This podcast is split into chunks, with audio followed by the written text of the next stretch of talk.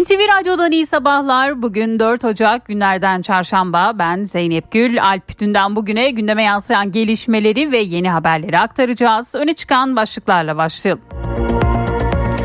Memur, memur emeklileri, S S K ve Bağkur emeklilerinin maaşlarına iki bin yirmi üç yılında yapılacak zam oranı belli oldu. Cumhurbaşkanı Erdoğan, refah payının da yer aldığı nihai zam oranını yüzde yirmi beş olarak açıkladı.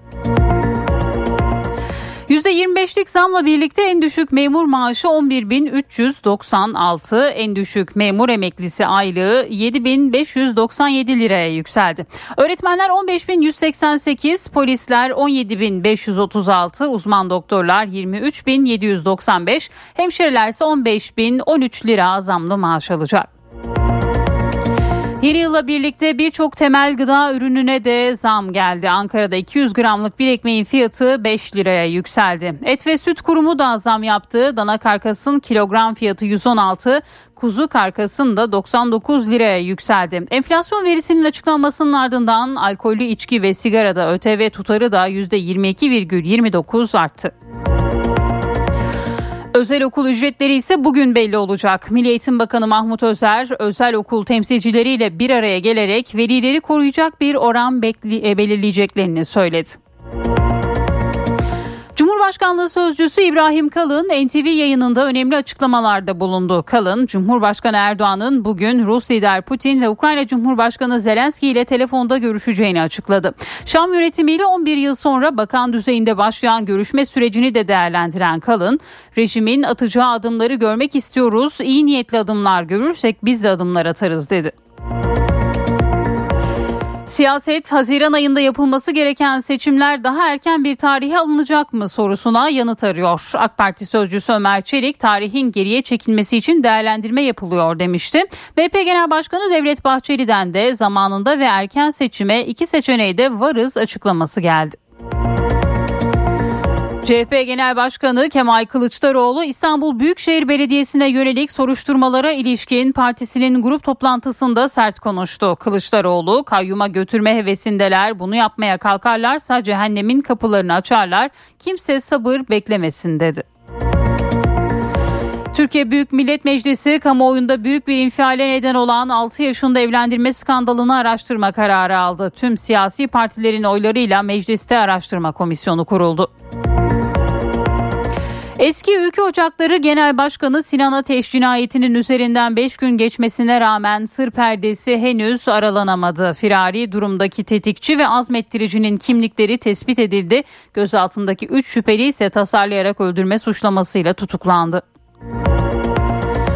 Kamuoyunda sahte doktor olarak bilinen yirmi bir yaşındaki Ayşe Özkiraz ilk kez hakim karşısına çıktı. on üç yıl hapsi istenen Özkiraz sadece bir kez dikiş attığını söyledi. Özkiraz, doktor kaşesini ise bir anlık hevesle yaptırdığını kaydetti. Türkiye ve Suriye arasında yirmi sekiz Aralık'ta Moskova'da gerçekleşen toplantıya ilişkin Amerika'dan ilk açıklama geldi. Amerikan Dışişleri Sözcüsü Price, "Politikamız değişmedi. Esad'ı eski durumuna döndürmek için ilişkilerini iyileştiren veya destek veren ülkeleri desteklemiyoruz" dedi. Amerikan Temsilciler Meclisi'nde başkan seçimi krizi devam ediyor. Yapılan üç oylamada da yeterli çoğunluğa ulaşılamadığı için meclis başkanı seçilemiyor. Cumhuriyetçilerin çoğunluk lideri Kevin McCarthy, seçimleri üç turda da kazanamayan ilk çoğunluk lideri olarak tarihe geçti. Ve spor, Fenerbahçe Antalya'dan üç puanla döndü. Spor Toto Süper Lig'in on yedinci haftasında Antalya Spor'a konuk olan Fenerbahçe bir sıfır geriye düştü. Mücadeleyi Batshuayi'nin golleriyle iki bir kazandı. Al Nassr, Cristiano Ronaldo için imza töreni düzenledi. Törende konuşan Portekizli yıldız, "Avrupa'daki hayallerimi gerçekleştirdim, her şeyi kazandım, en büyük kulüplerde oynadım. Şimdi yeni bir mücadele için buradayım" dedi. Gündemi özetledik, devam ediyoruz.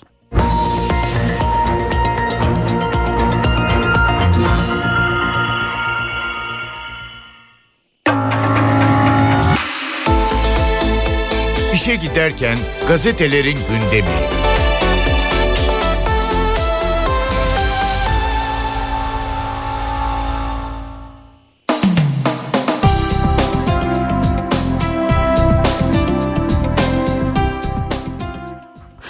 Sabah gazetesiyle başlıyoruz. Memur ve emekliye on puanda Erdoğan'dan manşetini görüyoruz. Cumhurbaşkanı Erdoğan, memur ve emeklilerin enflasyondan doğan maaş artışına yaklaşık on puanda refah payı ekleyerek milyonların yüzünü bir kez daha güldürdü diyor Sabah gazetesi.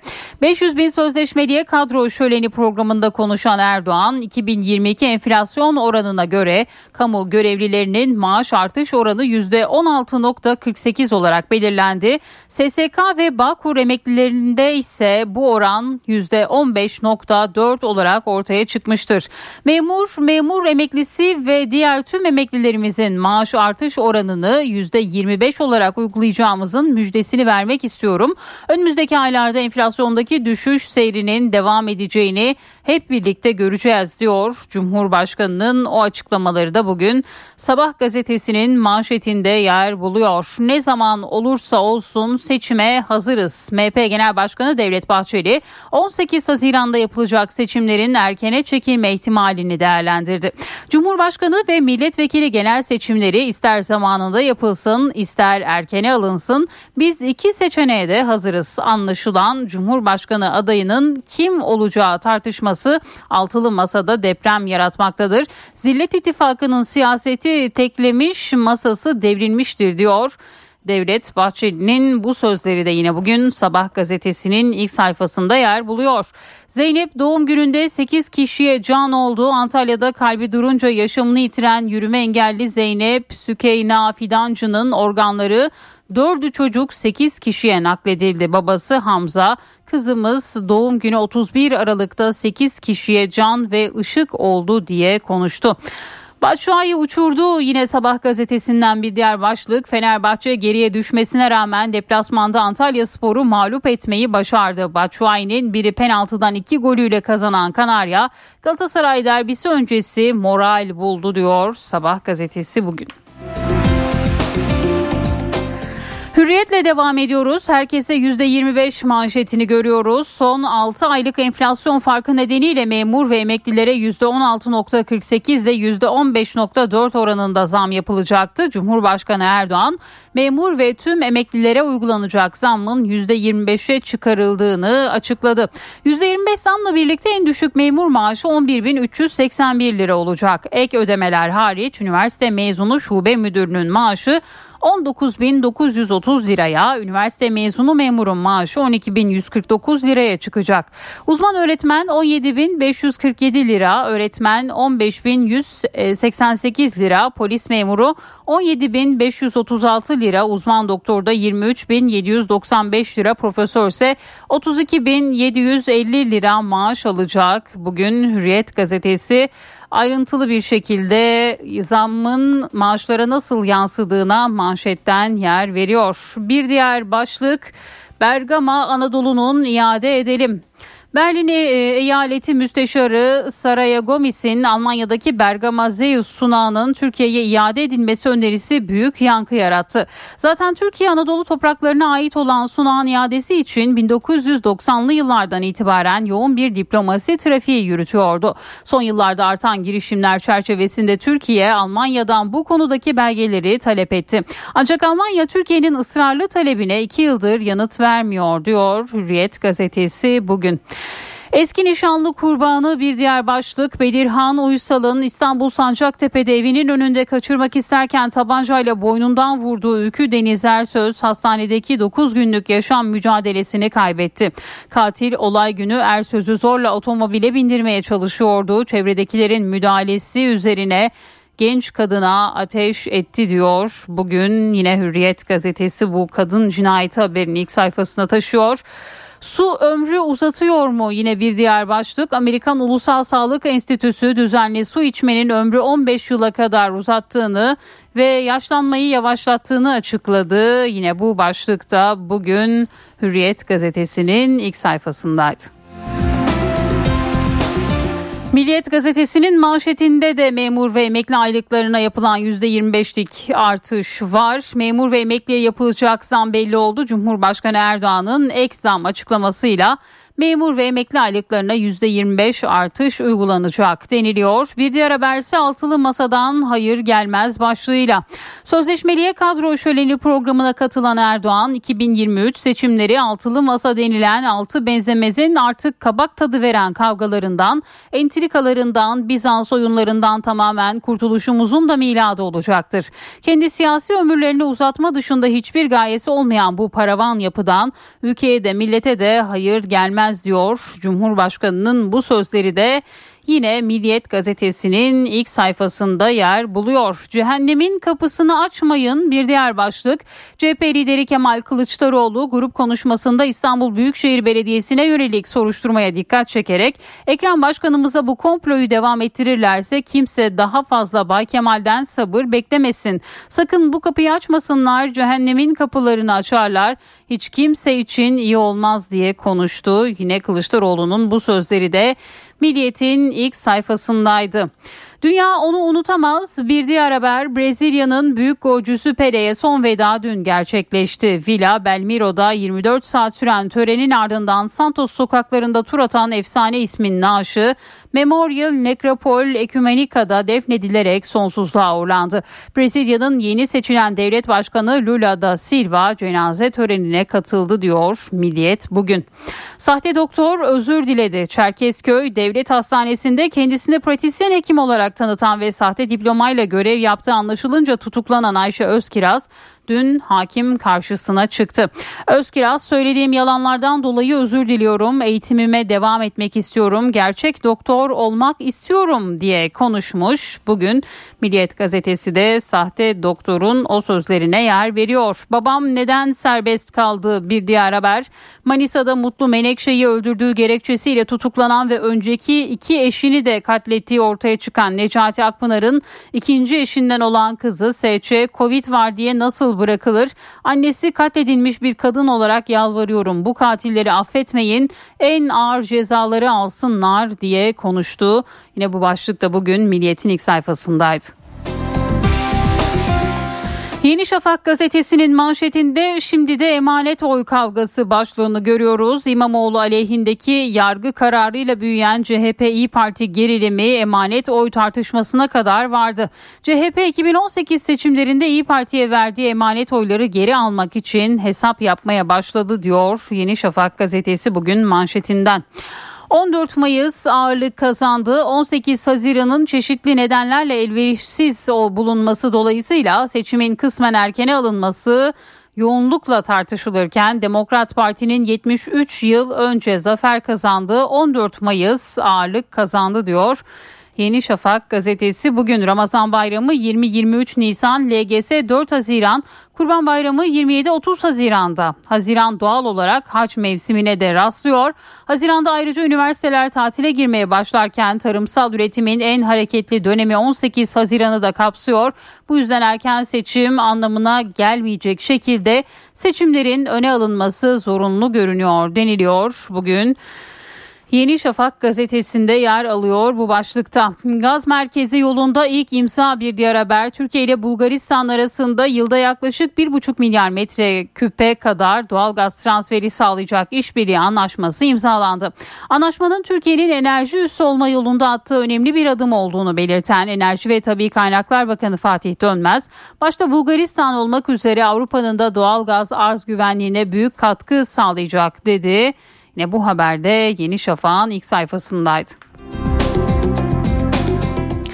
Posta gazetesinin manşetinde kanatsız melekler başlığını görüyoruz. İstanbul Atatürk Havalimanı'nda pilot ve hosteslere çorap satarak geçinen Kore gazisi Cengiz Tagal'ı Türk Hava Yolları ekibi unutmadı. Kabin memurları kanser hastası Tagal'ın tedavisine devam edebilmesi için aralarında para toplayıp ona İstanbul'da ev tuttu. Bir yıllık kirasını da ödedi diyor Posta gazetesi bugün bu iyilik haberini manşetine taşıyor.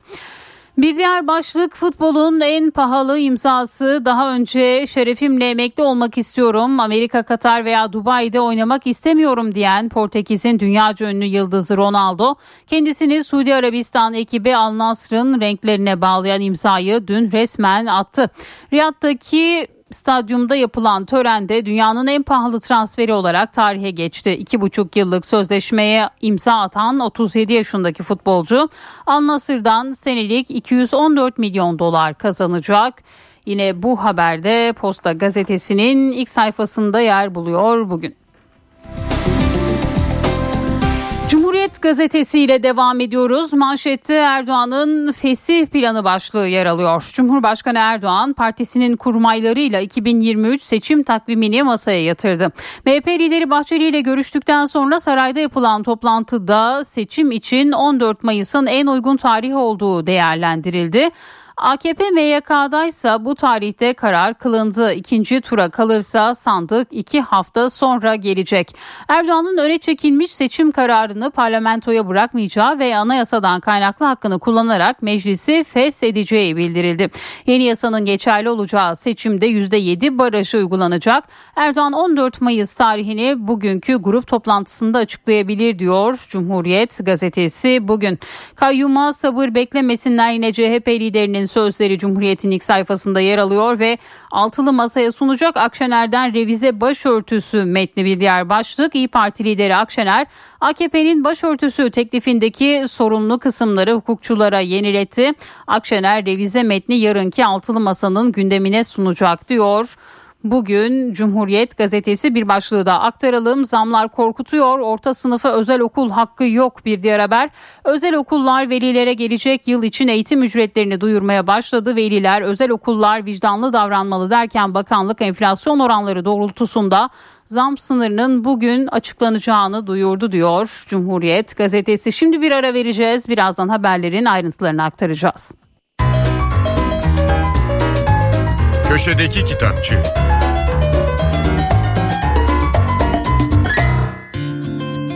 Merhaba, ben Adnan Bostancıoğlu. Everest Yayınları Ferit Edgün'ün resim üzerine denemelerini bir araya getiren iki önemli kitabının yeni baskılarını yaptı. Bunlar Görsel Yolculuklar ve Biçimler, Renkler, Sözcükler. bin dokuz yüz otuz altı İstanbul doğumlu Ferit Edgü çok yönlü bir sanat kültürü insanı. Öykücü, şair, romancı, deneme yazarı.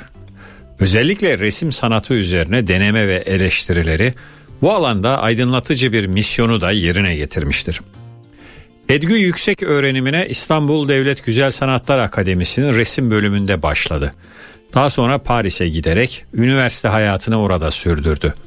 Türkiye'ye döndüğünde Mavi dergisinde yazmaya başladı ve bu yazılarla tanındı. Dergiden sonra Ada Yayınları'nı kurdu ve bin dokuz yüz yetmiş altıdan bin dokuz yüz doksana değin pek çok yerli ve yabancı yazarın ve şairin yapıtlarını yayımladı. Edebiyatın pek çok alanında muhtelif dünya dillerine çevrilen metinler üretti. Bugün bahsini ettiğimiz kitaplardan Görsel Yolculuklar, Ferit Edgün'ün Osman Hamdi Bey'den Abidin Dino'ya, Fikret Mualla'dan Aliye Berger'e, Cihat Burak'tan Komet'e, Yüksel Aslan'dan Selma Gürbüz'e, Türk resminin önde gelen sanatçıları hakkında yazdığı yazılardan oluşuyor. Bu kitapta yer alan yazılar, diyor Ferit Edgü, resim sanatı üzerine kırk yıldır yazdığım yüzlerce yazıdan küçük bir seçme. Edgü yazılarının bir sanat eleştirmeninin değil, bir yazın adamının kaleminden çıktığını söylüyor.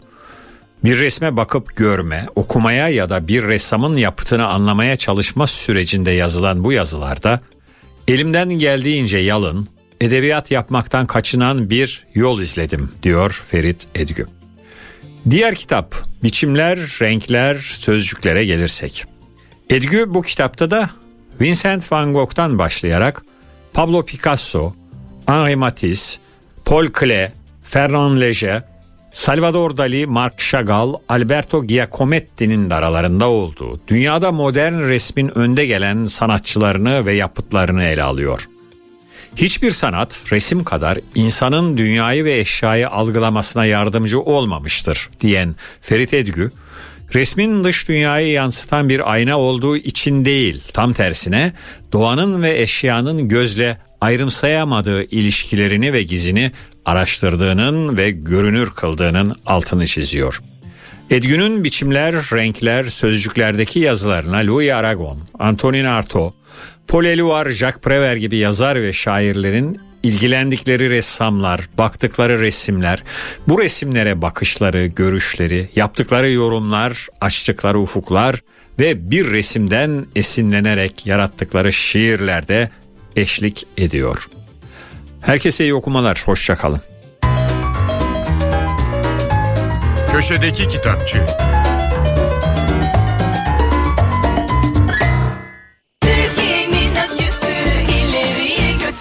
Yiğit Akü yol durumunu sunar. Karayolları Genel Müdürlüğü duyurdu.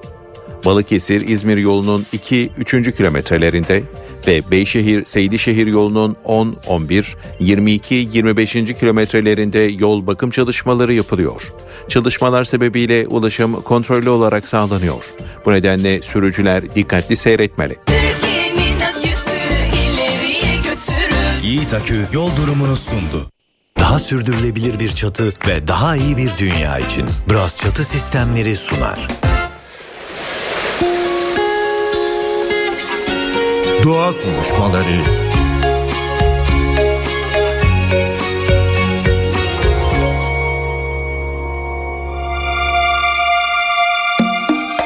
Bugün bizimle davranış biyolojisi uzmanlarından Profesör Doktor Yılmaz Çamlıtepe birlikte ve karıncalar üzerine konuşacağız. Hoş geldiniz hocam. Hoş bulduk.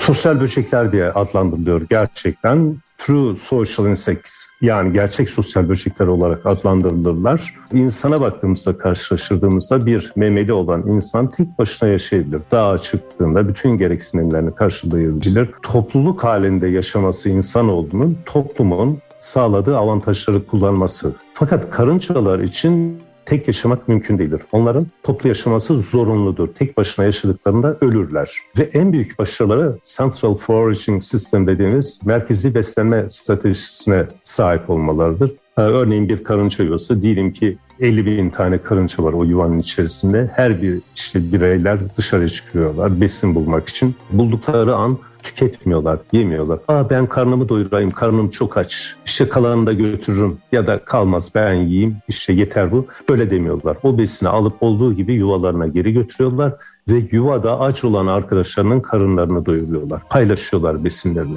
Bu müthiş bir strateji. O, o topluma bir ölümsüzlük getiriyor. Çünkü hiç aç ya da ne bileyim sokakta kalan söz konusu olmuyor. Daha sürdürülebilir bir çatı ve daha iyi bir dünya için Bras Çatı Sistemleri sundu.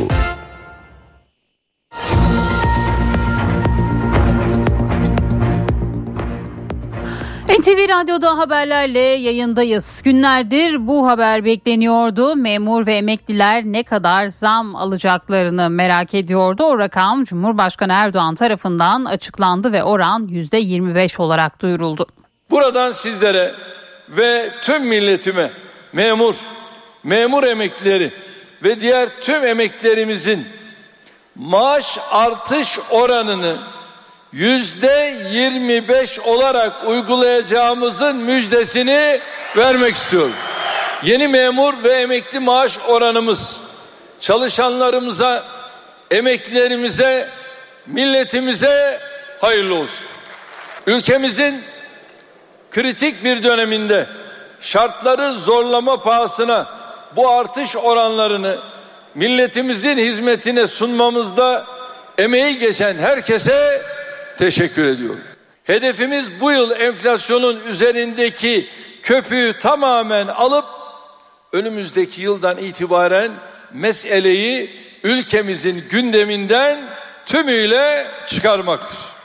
Peki yüzde yirmi beşlik zammın ardından kim ne kadar alacak anlatalım. Memurlar ve tüm emekliler bu yılın ilk altı ayı için yüzde yirmi beş zam aldı. Enflasyon farkıyla birlikte memur ve memur emeklilerinin zam oranı yüzde on altı virgül kırk yedi, işçi ve Bağkur emeklileri için ise yüzde on beş virgül dört olarak ortaya çıktı. Hükümet memur ve memur emeklisine yüzde sekiz virgül beş, işçi ve memur emeklisine ise yüzde dokuz virgül beş refah payı verdi. Böylece zam yüzde yirmi beşe yükseldi. yüzde yirmi beşlik zammın ardından en düşük memur maaşı dokuz bin yüz beş liradan on bir bin üç yüz doksan altı liraya, en düşük memur aylığı da altı bin yetmiş sekiz liradan yedi bin beş yüz doksan yedi liraya yükseldi. Üniversite mezunu dokuzun biri derecesindeki memur maaşı on iki bin yüz kırk dokuz lira, birin dördü derecesindeki uzman öğretmen maaşı on yedi bin beş yüz kırk yedi lira, sekizin biri derecesindeki polis memurunun maaşı on yedi bin beş yüz otuz altı lira, üniversite mezunu hemşire maaşı ise on beş bin on üç lira oldu. Memur ve memur emeklilerinin maaşı on beş Ocak'ta yürürlüğe girecek ek gösterge düzenlemesiyle de artacak.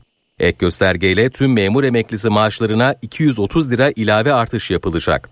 Ek göstergesi üç binden üç bin altı yüze çıkan emeklilere verilen ek göstergeden kaynaklı bin altı yüz kırk bir lira ilave artışta on beş Ocak'ta maaşlara yansıyacak.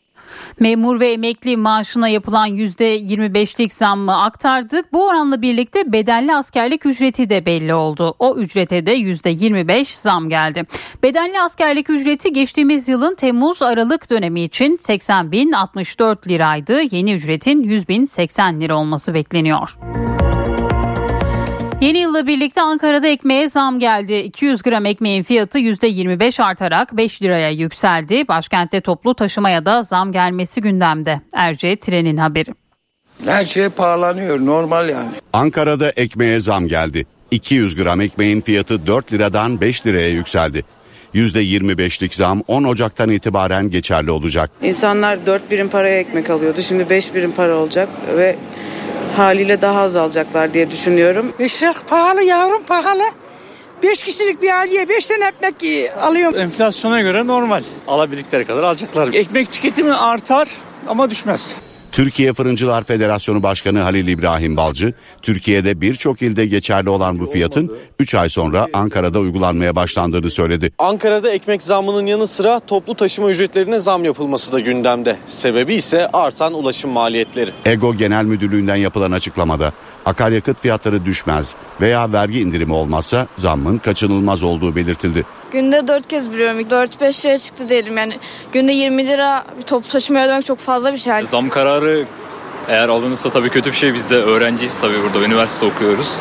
Yani yediğimizden içtiğimizden daha fazla kısmamız gerekecek. Ankara'da toplu taşıma ücreti tam altı buçuk, indirimli üç buçuk lira.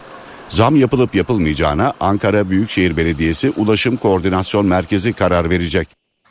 Özel okul velilerinde de gergin bir bekleyiş var. Acaba yeni dönem okul fiyatları ne kadar olacak merak ediliyor. Bu sorunun yanıtı ise bugün belli olacak. Milli Eğitim Bakanı Mahmut Özer, özel okul temsilcileriyle bir araya gelerek velileri koruyacak bir oran belirleyeceklerini söyledi. Geçen yıl zam oranı yüzde otuz altı ile sınırlandırılmıştı. Özel öğretim kurumları yönetmeliğine göre ara sınıflara yapılacak zam oranı bir önceki yılın ortalama ÜFE ve TÜFE oranlarının ortalamasına göre hesaplanıyor. Zam oranı bu ortalamanın beş puan fazlası ya da eksiği olabiliyor. Bu formüle göre artış en yüksek yüzde yüz beş virgül otuz dokuz olabilir. İstanbul Büyükşehir Belediye Başkanı Ekrem İmamoğlu'na verilen hapis cezası bir süredir siyasetin gündeminde. Bu başlıkta C H P yönetileri, yöneticileri dün Adalet Bakanı Bekir Bozdağ ziyaret etti. C H P heyetinde Grup Başkan Vekili Engin Altay ve Genel Başkan Yardımcıları Bülent Tezcan, Muharrem Erkek ve Seyit Torun vardı. Görüşme yaklaşık yarım saat sürdü. C H P yöneticileri Y S K üyelerine hakaret davasına bakan ilk hakimin baskı gördüğü iddiasının Hakimler ve Savcılar Kurulu tarafından incelenmesini istedi. Görüşmenin ardından mecliste basın toplantısı düzenleyen Engin Altay, "Hukuk mücadelemiz her yerde devam edecek" dedi. Hasta hükümlüler için af ve ceza indirimi süreci başvuru olmadan resen başlatılabilecek. Hatırlarsanız seksen beş yaşındaki yirmi sekiz Şubat hükümlüsü emekli Korgeneral Vural Avar'ın cezaevinde ölümü sonrası bu konu çok tartışılmıştı. Adalet Bakanlığı'nın hazırladığı yeni genelgeye yakından bakalım. seksen beş yaşındaki emekli Korgeneral Vural Avar'ın cezaevinde ölümüyle ilgili tartışma sürerken Adalet Bakanlığı hasta hükümlüler için yeni bir genelge hazırladı. Genelgeyle sağlık durumu kötüleşen hükümlünün cezasının affı ve hafifletilmesine ilişkin talebi olmasa da süreç resen başlatılacak. Sürekli hastalık, sakatlık ve kocama gibi durumlarda Cumhurbaşkanı'nın hükümlüler için af ve ceza indirimi yetkisi bulunmuyor. Ancak Cumhurbaşkanı'nın af ve ceza indirimi yetkisini kullanması için hükümlünün talebi gerekiyor. Genelgeye göre başsavcılıklar bu durumdaki kişilerin talebi olmaksızın sağlık durumlarıyla ilgili resen tespit işlemi başlatabilecek. Sağlık durumu kötüleşen hükümlüler tam teşekküllü devlet hastanesine sevk edilecek. Sağlık raporları Adli Tıp Kurumu'na gönderilecek. Adli Tıp Kurumu raporu Cumhurbaşkanlığına sevk edilecek. Hükümlüyle ilgili nihai kararı Cumhurbaşkanı verecek. Emekli Hava Kor General Vural Avar yirmi sekiz Şubat davasında müebbet hapse mahkum edilmiş, Aralık ayında Ankara Sincan cezaevinde seksen beş yaşında hayatını kaybetmişti. N T V Radyo. Cumhurbaşkanlığı Sözcüsü İbrahim Kalın N T V yayınında önemli açıklamalarda bulundu. Kalın, Cumhurbaşkanı Recep Tayyip Erdoğan'ın bugün Rus lider Putin ve Ukrayna Cumhurbaşkanı Zelenski ile telefonda görüşeceğini açıkladı. Cumhurbaşkanımızın Sayın Putin'le bir telefon görüşmesi olacak. Ardından Sayın Zelenski ile bir telefon görüşmesi olacak. Yani iki tarafla da bu yoğun diplomasiyi e, sürdürmeye devam ediyoruz. Rusya-Ukrayna savaşı sürerken Ankara krizin önüne geçebilmek için diplomatik girişimlerini sürdürüyor. Cumhurbaşkanı Recep Tayyip Erdoğan bu kapsamda Rusya Devlet Başkanı Vladimir Putin ve Ukrayna Devlet Başkanı Volodymyr Zelenski ile telefonda görüşecek. Açıklamayı Cumhurbaşkanlığı Sözcüsü İbrahim Kalın yaptı. Son birkaç günde özellikle biliyorsunuz Ukrayna'daki farklı cephelerde çatışmaların şiddeti maalesef arttı ve karşılıklı çok ciddi kayıplar oldu. Bu çatışmaların artacağı anlamına geliyor. Genel gidişat görünen o ki özellikle Zelenski'nin Washington ziyaretinden sonra bu artışın devam edeceği, tırmanışın devam edeceği yönünde. Bu tabii bizi deri, çok derinden endişelendiriyor. N T V yayınına konuk olan Kalın, Şam yönetimiyle on bir yıl sonra bakan düzeyinde başlayan görüşme sürecini de değerlendirdi. Ankara'nın beklentilerini anlattı. Olumlu bir görüşme oldu. Bunlar tabii sahada çalışılacak. Biz orada ucu belli olmayan bir sürecin içine giremeyiz. Mültecilerin geri dönüşü ve Suriye tarafındaki yerlerinden edilmiş Suriyelilerin insani bir muamele görmesi için de rejimin atacağı adımları tabii ki görmek istiyoruz. Bizim iyi niyetimizle birleştirir ve bir kararlılığa dönüştürürse rahatlıkla adım atabiliriz. Cumhurbaşkanlığı Sözcüsü'nün gündeminde Yunanistan'ın Girit çevresinde karasularını on iki mile çıkaracağına ilişkin iddialar da vardı. Kalın, Atina yönetimini sert sözlerle uyardı. Sadece on iki mil değil altı milin üzerinde yapılacak her tasarruf doğrudan Türkiye'nin itirazıyla, muhalefetiyle ve şiddetli direnciyle karşı karşıya karşılaşır. Bunu kabul etmemiz asla mümkün değildir, söz konusu değildir. Bunun Yunanistan için de ağır sonuçları olur. Bu yönde adım atarlarsa bunu asla karşılıksız bırakmayız. on sekiz Ocak'ta ise Amerika Birleşik Devletleri'nin başkenti Washington'da kritik bir görüşme var. Dışişleri Bakanı Mevlüt Çavuşoğlu, Amerikalı mevkidaşı Antony Blinken'la görüşecek. Ankara'nın Şam'la on bir yıl sonra gelen teması ve Washington'dan bu temasa ilişkin gelen mesajlar görüşmenin önemini artırıyor. Peki görüşmede başka hangi başlıklar ele alınacak? N T V Washington temsilcisi Hüseyin Güney aktarıyor. Bu toplantı oldukça önemli olacak. Hem Türk-Amerikan ilişkilerinin iki bin yirmi üçte nereye evrileceğini görmemiz açısından önemli olacak. Hem de yakın gelecekte ve uzak gelecekte iki ülkenin konuşacağı konuların seyrini anlamamızı sağlayacak. İlk olarak Türk-Amerikan ilişkilerinde yakın gelecekte öne çıkan üç başlık var. Bunlardan ilki F on altılar. Türkiye F on altılar Amerika Birleşik Devletleri'nden satın almak istiyor. Amerikan Kongresi'nde Bob Menendez vermeme konusunda ısrarcı, Biden yönetimi ise F on altıların Türkiye'ye satılması gerektiğini düşünüyor. İkinci başlık dolaylı bir şekilde Türkiye ve Amerika Birleşik Devletleri'ni etkileyen İsveç ve Finlandiya'nın NATO üyeliği. Üçüncü başlıksa Ukrayna. Özellikle Türkiye'nin Rusya ve Ukrayna arasındaki görüşmelerde göstermiş olduğu pozitif yaklaşım Amerika Birleşik Devletleri tarafından takdirle karşılanıyor. Uzak gelecekte ise iki ülkenin konuşacağı oldukça tartışmalı başlıklar var. Bunların en önemlilerinden bir tanesi Y P G'ye olan Amerika Birleşik Devletleri'nin desteği. İkincisi Halkbank. Bu da iki ülke arasındaki ortak tartışma başlıklarından bir tanesi.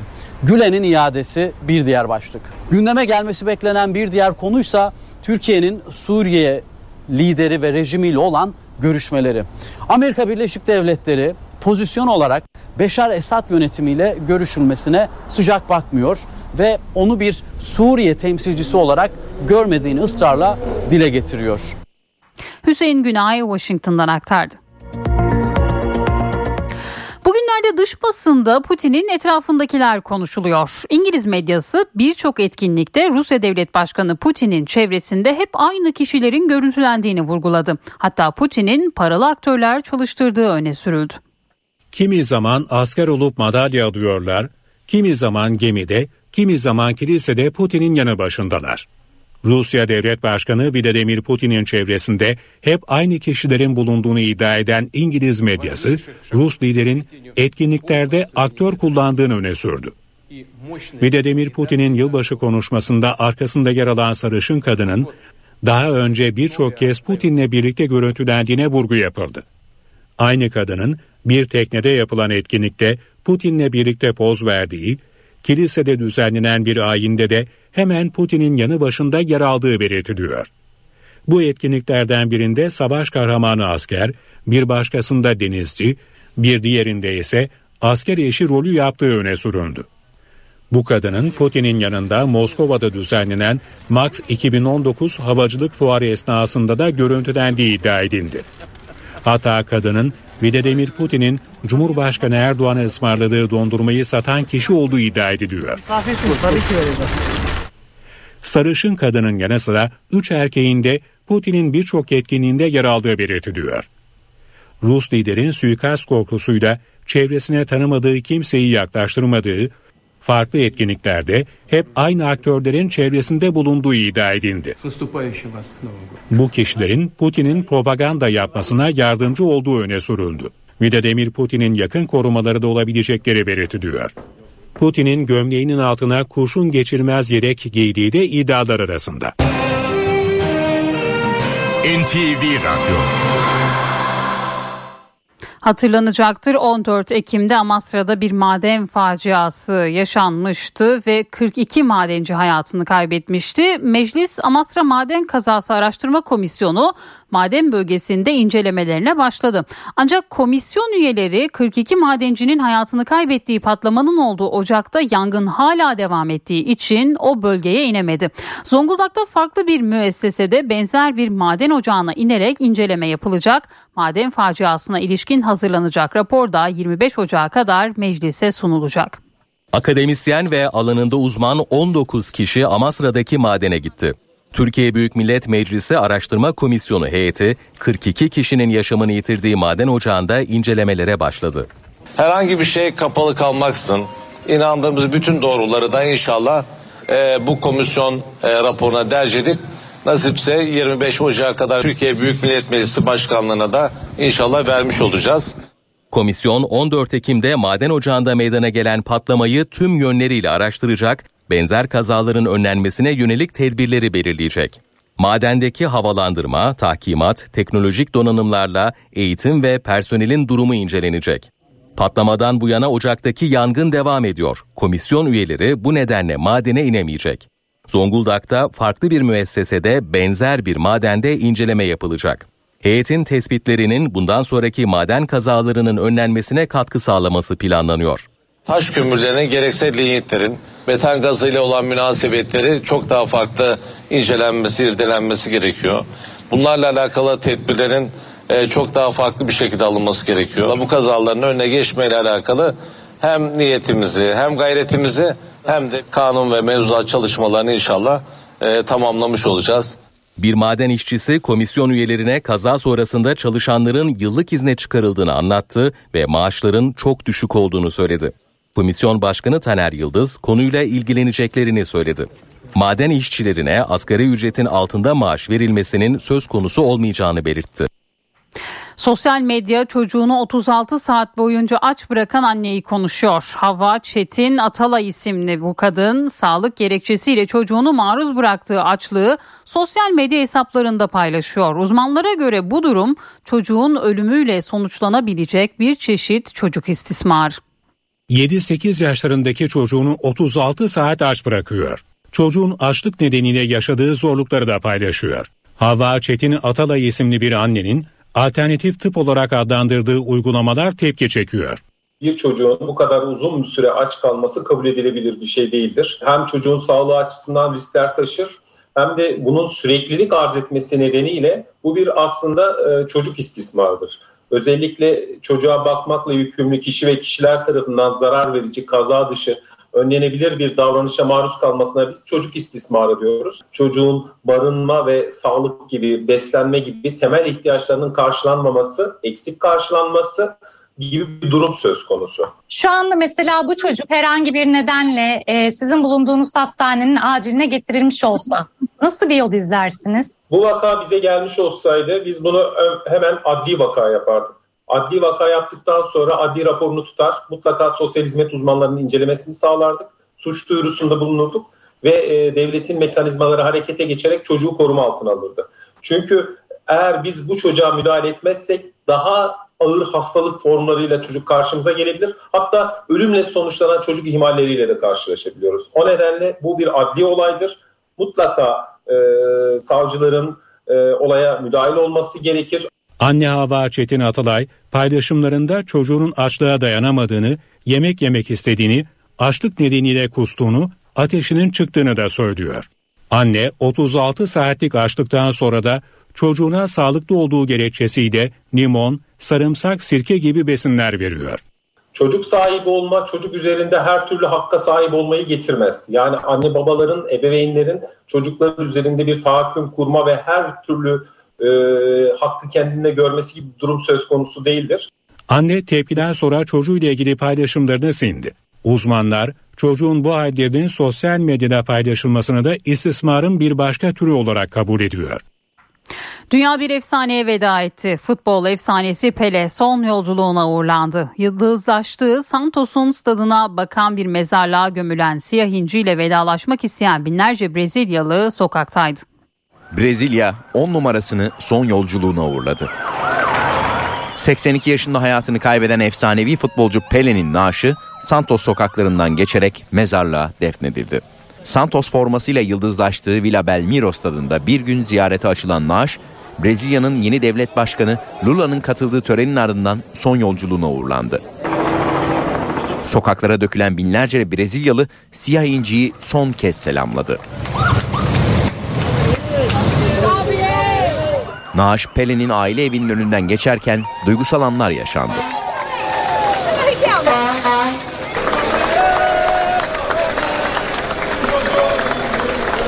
Futbol efsanesinin naaşı vasiyetinde belirttiği mezarlığa defnedildi. otuz iki katlı Memorial Nekropolü'nün dokuzuncu katında ailesinin katıldığı özel törenle defnedilen Pele'nin mezarının manzarası Santos'un stadyumuna bakıyor. yüzyılın futbolcusunun mezarının girişi iki bronz heykeliyle süslendi. Ne kadar su içmeliyiz konusunda yine bir bilimsel çalışma yapıldı. Bu kez Amerikan Ulusal Sağlık Enstitüsü'nden bilim insanları araştırdı. Bilim insanları yeterince su içmenin kronik hastalıkların gelişimini önemli ölçüde azalttığını ve erken ölüm riskini de düşürdüğünü belirtiyor.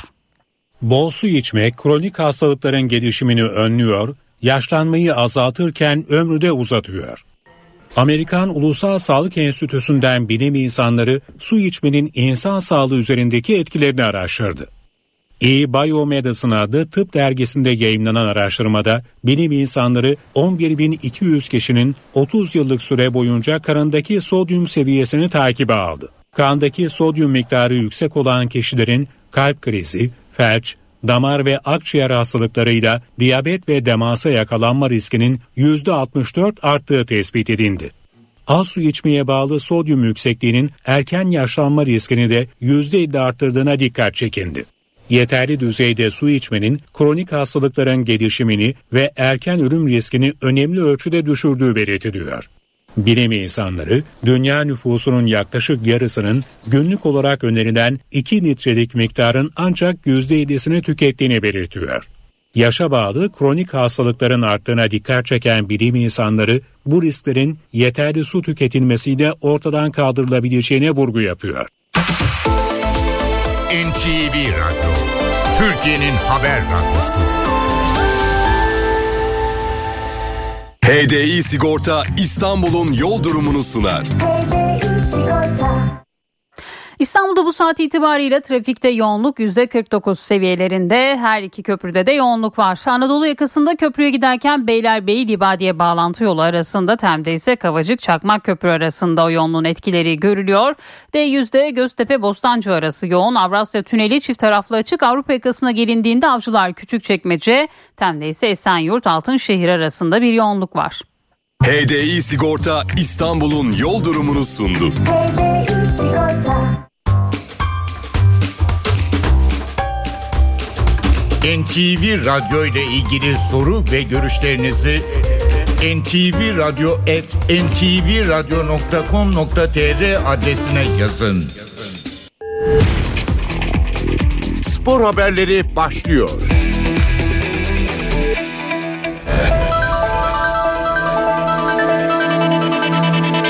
Fenerbahçe Süper Lig'in on yedinci haftasında üç puana Michy Batshuayi ile ulaştı. Antalya deplasmanına çıkan Sarı Lacivertler ilk yarıyı bir sıfır geride tamamladı. Belçikalı forvetin biri penaltıdan olmak üzere ikinci yarıda attığı iki golle maç fazlasıyla liderliğe yükseldi. Haftanın bir diğer açılış maçında Hangi Kredi Ümraniyespor evinde Hatayspor'la iki iki berabere kaldı. Spor Toto Süper Lig'de on yedinci hafta bugün oynanacak dört maçla devam edecek program şöyle. Saat on yedide Kasımpaşa Korendon Alanyaspor'la, Yukatel Kayserispor'da Babakars Fatih Karagümrük'le karşılaşacak. Saat yirmide de Arabam nokta com Konyaspor, Demir Grup Sivasspor ve Galatasaray Ankaragücü maçları var. Türk futbolunda tarihi bir gün yaşandı. Futbol Federasyonu hakem kararlarının çok tartışıldığı Demir Grup Sivasspor, Galatasaray ve Gaziantep Beşiktaş maçlarının V A R kayıtlarını paylaştı. Federasyon V A R kayıtları ile birlikte iki maçta da önemli hakem hatası yapıldığını açıkladı. Sivasspor'un kırk dokuzuncu dakikada ağlarla buluşan pozisyonunda hakem Erkan Özdamar önce gol kararı vermiş, ardından V A R kontrolüne çağrılmış, gol iptal edilmişti. Merkez Hakem Kurulu bu maçın V A R hakemi Özgüç Türkalp'e artık görev verilmeyeceğini açıkladı. Hakem Erkan Özdamar da uzun süre maç yönetemeyecek. Gaziantep Beşiktaş maçında da Enkodu'nun Kitsuyu ile arasındaki tartışmayla ilgili V A R kayıtları da paylaşıldı. Merkez Hakem Kurulu V A R kontrolüne rağmen sarı kart kararını iptal etmeyen Atilla Karaoğlan'a da uzun süre görev verilmeyeceğini açıkladı.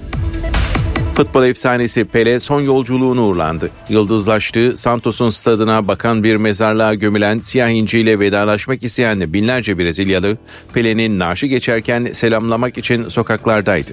otuz iki katlı Memorial Nekropolü'nün dokuzuncu katında ailesinin katıldığı özel törenle defnedilen Pele'nin mezarının manzarası Santos'un stadyumuna bakıyor. Cristiano Ronaldo Suudi Arabistan'da sahneye çıktı. Rekor sözleşmeyle El Nasr'a transfer olan yıldız futbolcunun imza törenine yirmi beş bin taraftar katıldı. Avrupa kariyerini noktalayan Ronaldo yeni takımından iki buçuk sezonda beş yüz milyon dolar kazanacak. Ronaldo imza töreninden sonra aralarında Aboubakar Tadićka ve Luis Gustavo'nun da bulunduğu yeni takım arkadaşlarıyla tanıştı. Basketbol Şampiyonlar Ligi'nin son on altı turuna yükselme mücadelesi play-in etabının ilk maçında Bahçeşehir Koleji Belçika temsilcisi Oostende'yi ağırlayacak. Tur iki maç üzerinden oynanacak. İki takım arasında eşitlik bozulmazsa üçüncü maç on yedi Ocak Salı günü yine İstanbul'da oynanacak. Saat yirmide başlayacak mücadele N T V ve N T V Radyo'dan naklen yayınlanacak.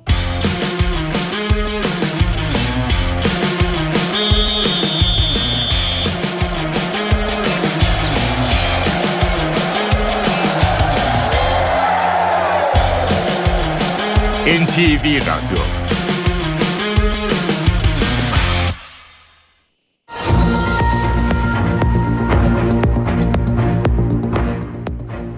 N T V Radyo'da yeni saati karşılıyoruz. Bu saate kadar gündemde hangi başlıkların öne çıktığına bakalım. Memur, memur emeklileri, S S K ve Bağkur emeklilerinin maaşlarına iki bin yirmi üç yılında yapılacak zam oranı belli oldu. Cumhurbaşkanı Erdoğan, refah payının da yer aldığı nihai zam oranını yüzde yirmi beş olarak açıkladı.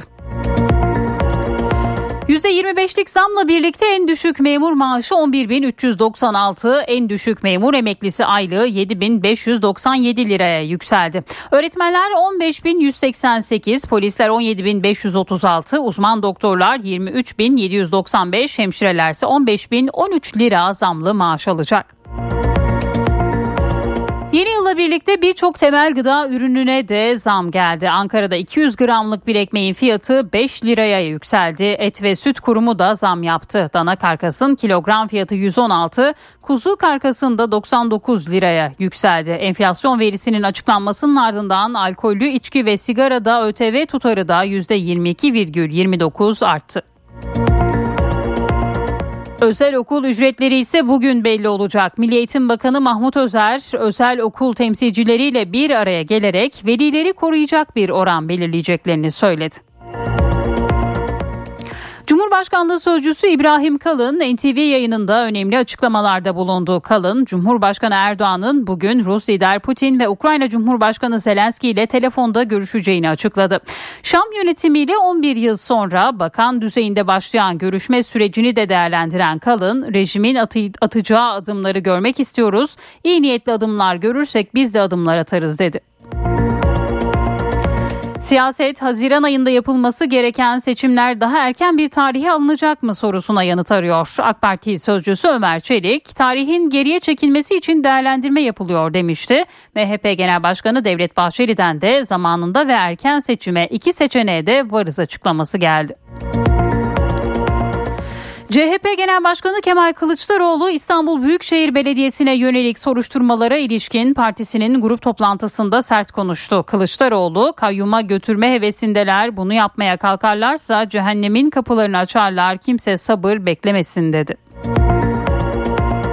Türkiye Büyük Millet Meclisi kamuoyunda büyük bir infiale neden olan altı yaşında evlendirme skandalını araştırma kararı aldı. Tüm siyasi partilerin oylarıyla mecliste araştırma komisyonu kuruldu. Eski Ülkü Ocakları Genel Başkanı Sinan Ateş cinayetinin üzerinden beş gün geçmesine rağmen sır perdesi henüz aralanamadı. Firari durumdaki tetikçi ve azmettiricinin kimlikleri tespit edildi. Gözaltındaki üç şüpheli ise tasarlayarak öldürme suçlamasıyla tutuklandı.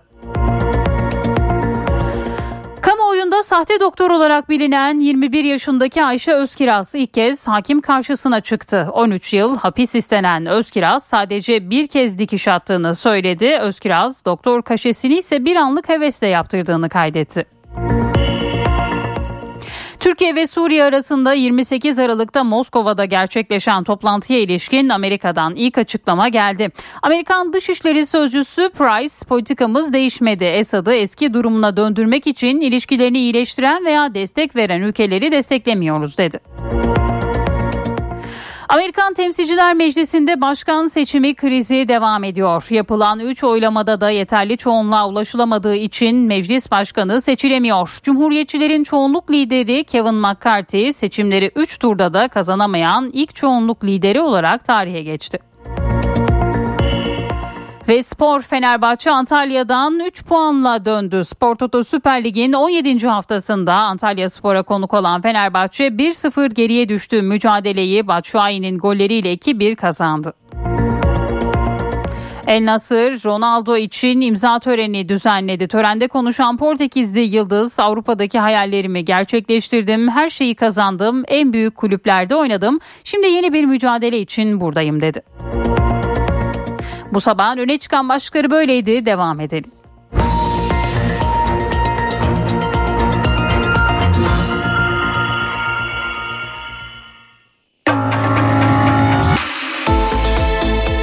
İşe giderken gazetelerin gündemi.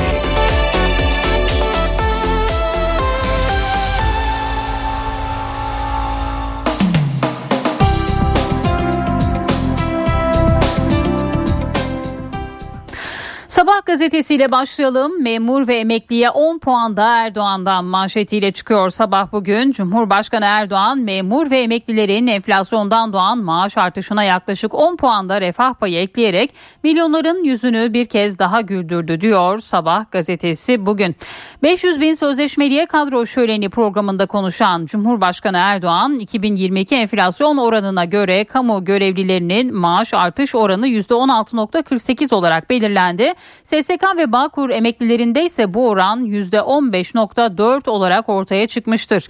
Memur, memur emeklileri ve diğer tüm emeklilerimizin maaş artış oranını yüzde yirmi beş olarak uygulayacağımızın müjdesini vermek istiyorum. Önümüzdeki aylarda enflasyondaki düşüş seyrinin devam edeceğini hep birlikte göreceğiz diye konuştu ve Cumhurbaşkanı'nın bu sözleri de bugün Sabah gazetesinin manşetinde yer buldu. Ne zaman olursa olsun seçime hazırız bir diğer başlık. M H P Genel Başkanı Devlet Bahçeli on sekiz Haziran'da yapılacak seçimlerin erkene çekilme ihtimalini değerlendirdi.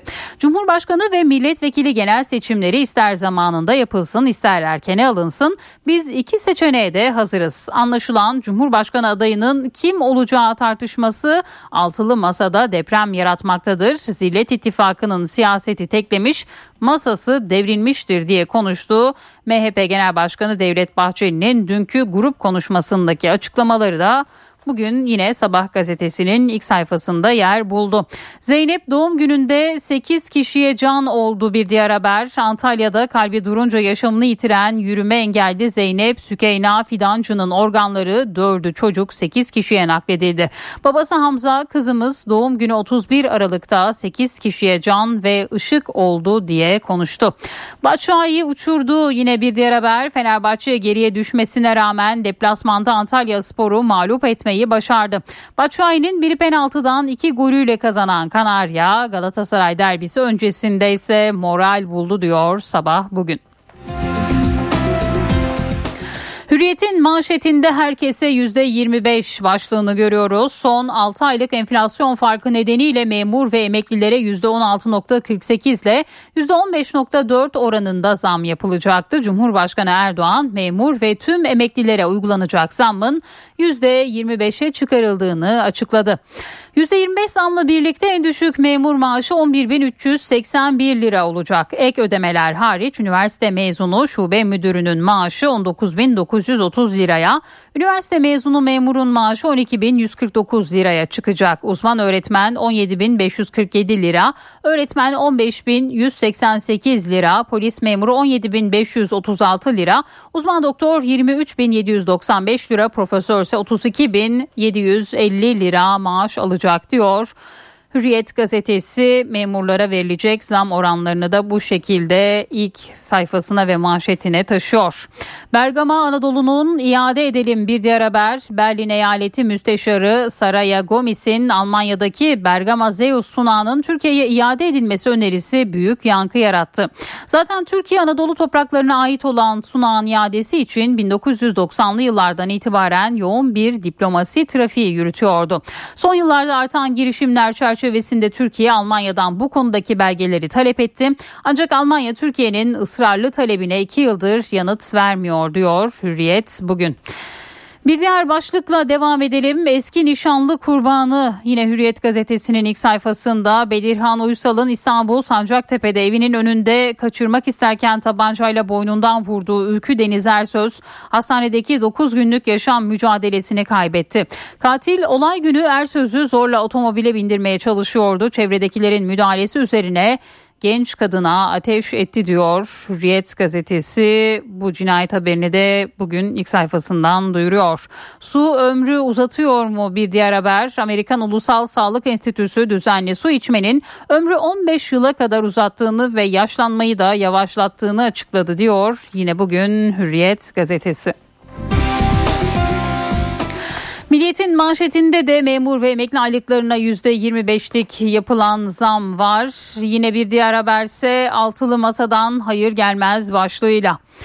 Sözleşmeliye kadro şöleni programına katılan Erdoğan iki bin yirmi üç seçimleri altılı masa denilen altı benzemezin artık kabak tadı veren kavgalarından, entrikalarından, Bizans oyunlarından tamamen kurtuluşumuzun da miladı olacaktır.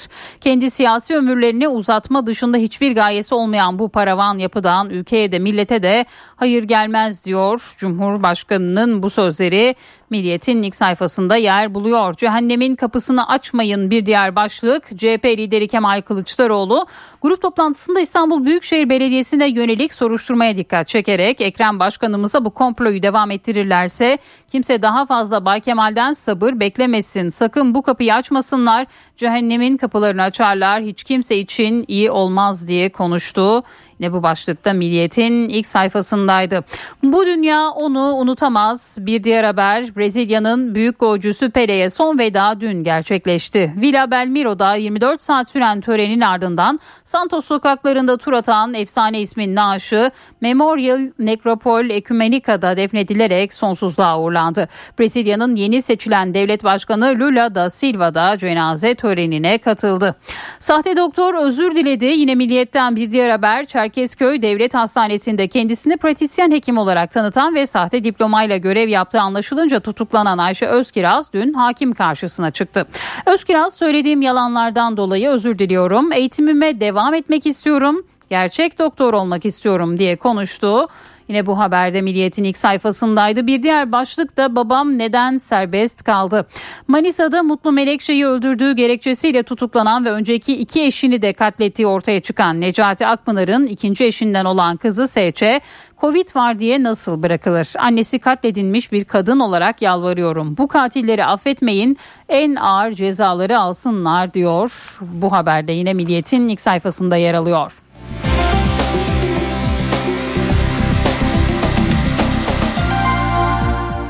Yeni Şafak gazetesiyle devam ediyoruz. Şimdi de emanet oy kavgası manşetini görüyoruz. İmamoğlu aleyhindeki yargı kararıyla büyüyen C H P-İYİ Parti gerilimi emanet oy tartışmasına kadar vardı. C H P iki bin on sekiz seçimlerinde İYİ Parti'ye verdiği emanet oyları geri almak için hesap yapmaya başladı diyor Yeni Şafak gazetesi bugün manşetinden. on dört Mayıs ağırlık kazandı bir diğer haber. on sekiz Haziran'ın çeşitli nedenlerle elverişsiz bulunması dolayısıyla seçimin kısmen erkene alınması yoğunlukla tartışılırken Demokrat Parti'nin yetmiş üç yıl önce zafer kazandığı on dört Mayıs ağırlık kazandı. Ramazan Bayramı yirmi yirmi üç Nisan, L G S dört Haziran, Kurban Bayramı yirmi yedi otuz Haziran'da. Haziran doğal olarak hac mevsimine de rastlıyor. Haziran'da ayrıca üniversiteler tatile girmeye başlarken tarımsal üretimin en hareketli dönemi on sekiz Haziran'ı da kapsıyor. Bu yüzden erken seçim anlamına gelmeyecek şekilde seçimlerin öne alınması öngörülüyor deniliyor. Bugün yine Yeni Şafak gazetesinin ilk sayfasında yer buluyor bu başlıkta. Gaz merkezi yolunda ilk imza, Türkiye ile Bulgaristan arasında yılda yaklaşık bir buçuk milyar metre küpe kadar doğal gaz transferi sağlayacak işbirliği anlaşması imzalandı. Anlaşmanın Türkiye'nin enerji üssü olma yolunda attığı önemli bir adım olduğunu belirten Enerji ve Tabii Kaynaklar Bakanı Fatih Dönmez, başta Bulgaristan olmak üzere Avrupa'nın da doğal gaz arz güvenliğine büyük katkı sağlayacak dedi. Bakan Dönmez'in açıklamaları da bugün Yeni Şafak gazetesinin ilk sayfasındaydı. Postayla devam ediyoruz. Kanatsız melekler manşetini görüyoruz. İstanbul Atatürk Havalimanı'nda pilot ve hosteslere çorap satarak geçinen Kore gazisi Cengiz Tagalı, T H Y ekibi yani Türk Hava Yolları ekibi unutmadı. Kabin memurları kanser hastası Tagal'ın tedavisine devam edebilmesi için aralarında para toplayıp ona İstanbul'da ev tuttu. Bir yıllık kirasını da ödedi diyor. Posta gazetesi bu iyilik hikayesine manşetinden yer veriyor. Camideki fotoğrafa soruşturma bir diğer başlık. Eda Taşpınar bir otelin içerisinde bulunan Sultanahmet Cezaevi Camii'nde verdiği pozu "Mutlu yıllar sevgililerim" notuyla Instagram'da paylaşmıştı. Gelen tepkiler üzerine de hemen silmişti. Fotoğrafın ardından İstanbul Başsavcılığı harekete geçti. Taşpınar hakkında halkı kin ve düşmanlığa tahrik suçundan soruşturma başlattı. Yine Posta gazetesinin ilk sayfasında yer aldı. Futbolun en pahalı imzası bir diğer haber. Daha önce şerefimle emekli olmak istiyorum, Amerika, Katar veya Dubai'de oynamak istemiyorum diyen Portekiz'in dünyaca ünlü yıldızı Ronaldo, kendisini Suudi Arabistan ekibi Al Nassr'ın renklerine bağlayan imzayı dün resmen attı. Riyad'daki stadyumda yapılan tören dünyanın en pahalı transferi olarak tarihe geçti. iki buçuk yıllık sözleşmeye imza atan otuz yedi yaşındaki futbolcu Al Nassr'dan senelik iki yüz on dört milyon dolar kazanacak. Yine bu başlıkta postadaydı bugün. Cumhuriyet gazetesiyle devam ediyoruz. Erdoğan'ın fesih planı manşetini görüyoruz. Seçim on dört Mayıs'ta deniliyor. Cumhurbaşkanı Erdoğan partisinin kurmaylarıyla iki bin yirmi üç seçim takvimini masaya yatırdı. M H P lideri Bahçeli ile görüştükten sonra sarayda yapılan toplantıda seçim için on dört Mayıs'ın en uygun tarih olduğu değerlendirildi. A K P M Y K'da da bu tarihte karar kılındı. İkinci tura kalırsa sandık iki hafta sonra gelecek. Erdoğan'ın öne çekilmiş seçim kararı kararını parlamentoya bırakmayacağı ve anayasadan kaynaklı hakkını kullanarak meclisi feshedeceği bildirildi.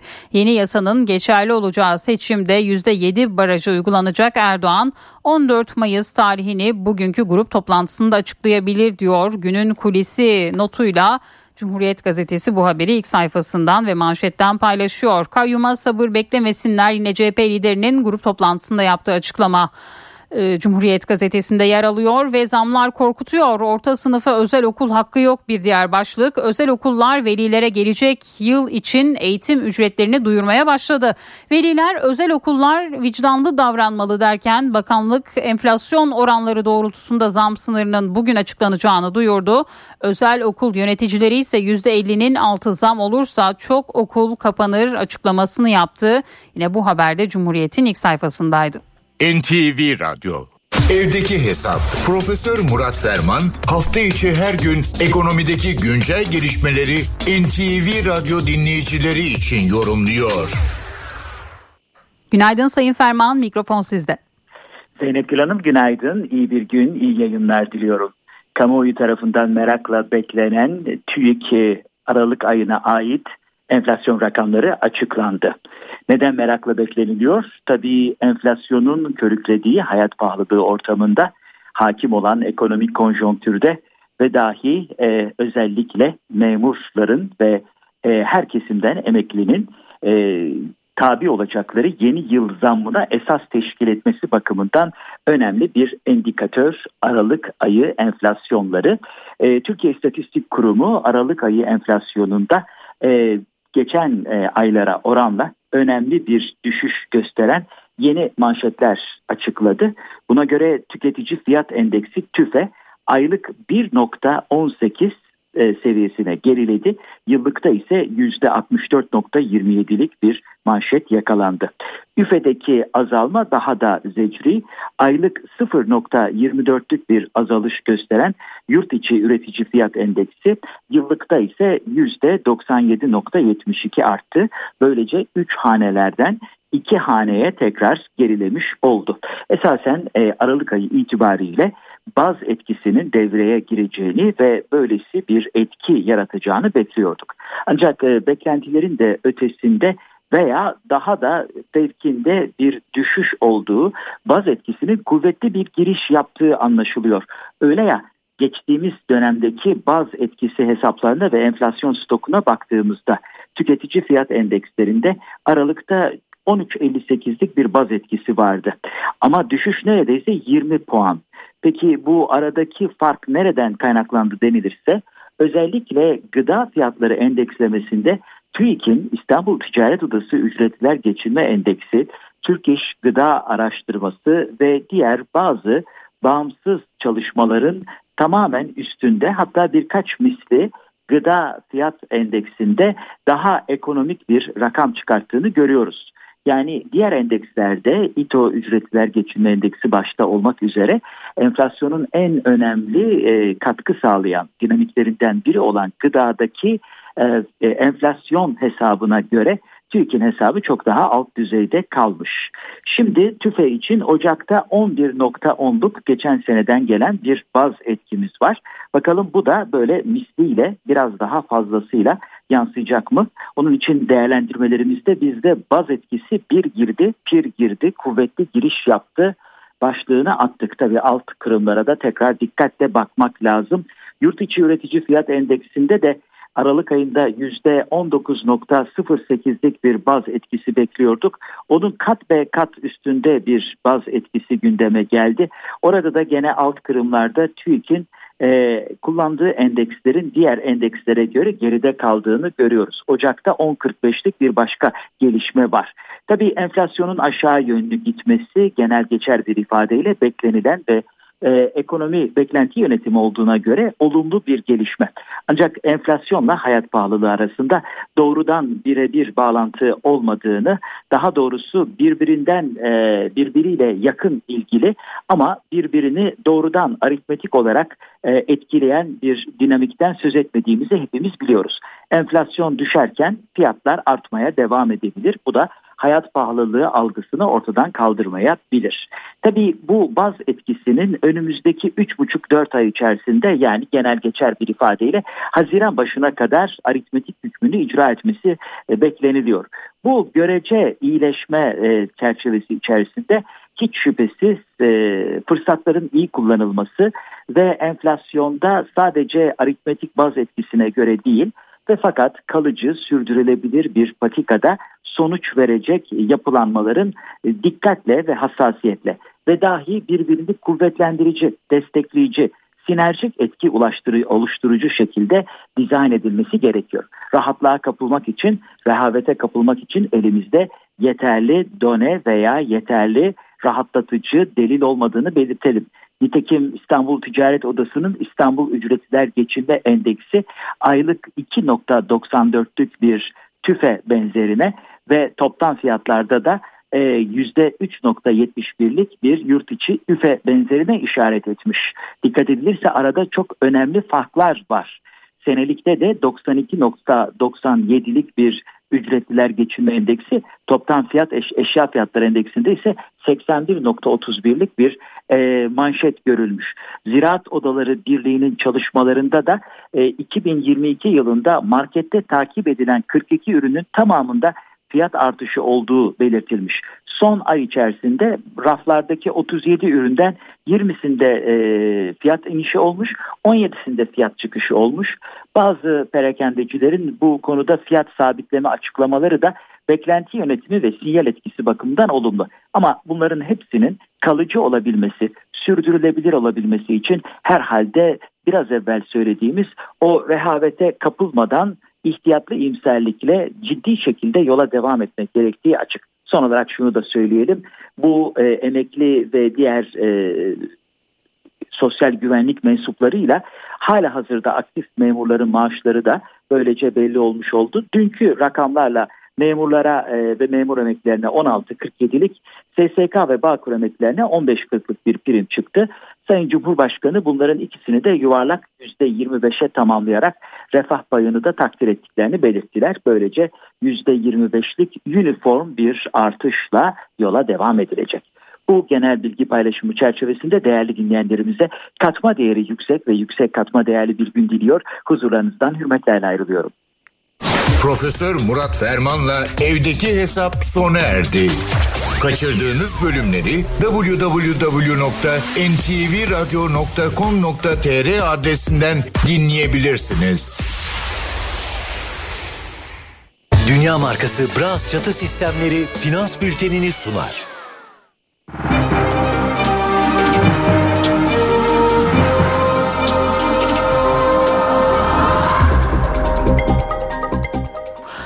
Borsa İstanbul Yüz Endeksi beş bin altı yüz yirmi altı seviyelerinde, dolar on sekiz yetmiş üç, euro on dokuz yetmiş dokuzdan işlem görüyor. Euro dolar paritesi bir nokta sıfır beş. Altının onzu bin sekiz yüz kırk beş dolar. Kapalı çarşıda gram altın bin yüz on bir, çeyrek altın bin sekiz yüz otuz altı liradan satılıyor. Brent petrolün varil fiyatı ise seksen iki dolar. Dünya markası Brass Çatı Sistemleri finans bültenini sundu. N T V Radyo. Renklerin ötesinde, hayatın her köşesinde Sandeko Boya hava durumunu sunar. Eşsiz boya, eşsiz mekanlar. Sandeko. Anadolu'da sis ve ayaz sürüyor. Kuzeyde sıcaklıklar düştü. Marmara'da, Edirne, Çanakkale ve Balıkesir'de pus daha yoğun. İstanbul'da da pusla birlikte hava kirliliği daha fazla, sıcaklık on üç derece olacak bugün. İç Anadolu'da sisli ve soğuk hava devam ediyor. Yakıt kaynaklı hava kirliliği orada da arttı. Ankara dokuz derece. Ege'de rüzgar yine hafif. İzmir'de sıcaklık on yedi derece olacak. Akdeniz'de bahar havası var. Güneş bol. Güneydoğu'da sabahları ayaz oluşuyor. Doğu Anadolu'daysa sis ve don etkili. Karadeniz'de Samsun, Rize boyunca yağmur var. Artvin ve yaylalara ise sulu kar yağacak. Benzersiz duvarlar artık hayal değil. Sandeko Boya hava durumunu sundu. Eşsiz boya, eşsiz mekanlar. Sandeko. Araya gidelim. Birazdan yine burada olacağız. Köşedeki kitapçı.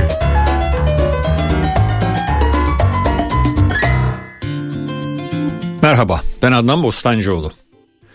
Gökhan Akçura'nın Cumhuriyet döneminde Türkiye'de eğlence yaşamını konu alan Yıldızların Altında isimli beş yüz altmış sekiz sayfalık kapsamlı çalışması Yapı Kredi Yayınları'ndan çıktı. Akçura'nın çalışmasında temel soru yakın dönemde Türk toplumu nasıl eğleniyordu? Tabii sorunun cevabını tarihsel bir perspektif içinde ele alıyor Akçura. Geleneksel eğlence tarzlarımız nelerdi ve toplumun büyük siyasi ve toplumsal dönüşümler geçirdiği son iki yüzyılda bu eğlence tarzları ne gibi değişikliklere uğradı? Kimi yok olup giden, kimi günümüze kadar gelen geleneksel eğlenme biçimlerinin yanı sıra batılılaşma sürecinde Avrupa'dan ne gibi eğlence tarzlarını aldık? Yerli eğlence kültürü ve imkanları bu süreçten nasıl etkilendi? Gökhan Akçura'nın Yıldızların Altında isimli çalışması sinemadan müziğe, danslardan şenliklere yepyeni bir kimliğin inşasının eğlence tarihine yansımasını ele alıyor. beş yüzden fazla görsel içeren kitap toplumsal tarihimizin yanı sıra bireysel tarihimize de ışık tutuyor. Okan Çil'in öykü kitabı Üvey, Oğlak Yayıncılık'tan çıktı.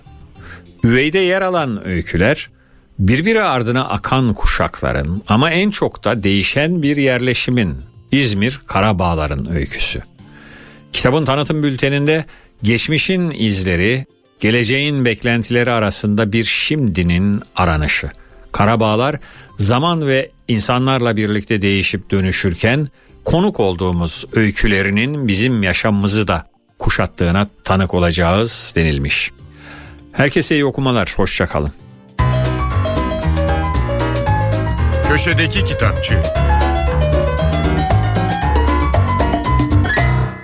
Türkiye'nin aküsü ileriye götürür. Yiğit Akü yol durumunu sunar.